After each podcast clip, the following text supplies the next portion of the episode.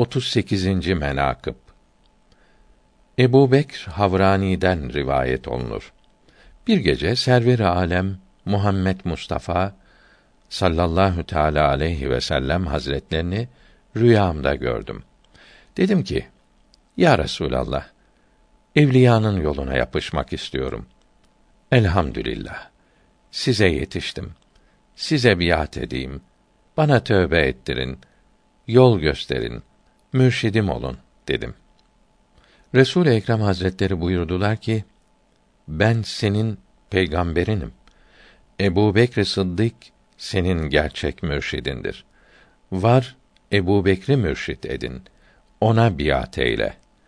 Ebu Bekr Sıddık Hazretleri de orada hazırlar imiş. Fahri Alem Hazretleri Ebu Bekr Hazretlerine işaret ettiler ki, Ya Ebu Bekr, buna büyüklerin yolunu göster. Doğru yola irşad eyle.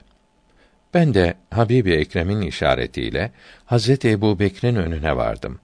Meşayih adeti üzerine bana tövbe verip dua eyledi. Başıma külah ve arkama bir hırka giydirdi. Belime bir kuşak bağladı. Gövdemde çıbanlar ve sivilceler vardı. Mübarek eliyle arkamı sıvadı. Dua eyledi. Gövdemden sivilceler ve çıbanlar tamamen gitti. Hazreti Ebubekir'in duası ve kerameti bereketiyle uykudan uyandım. Gördüm bedenim sıhhat bulmuş. O hırka ve kuşağı ve külahı önümde buldum.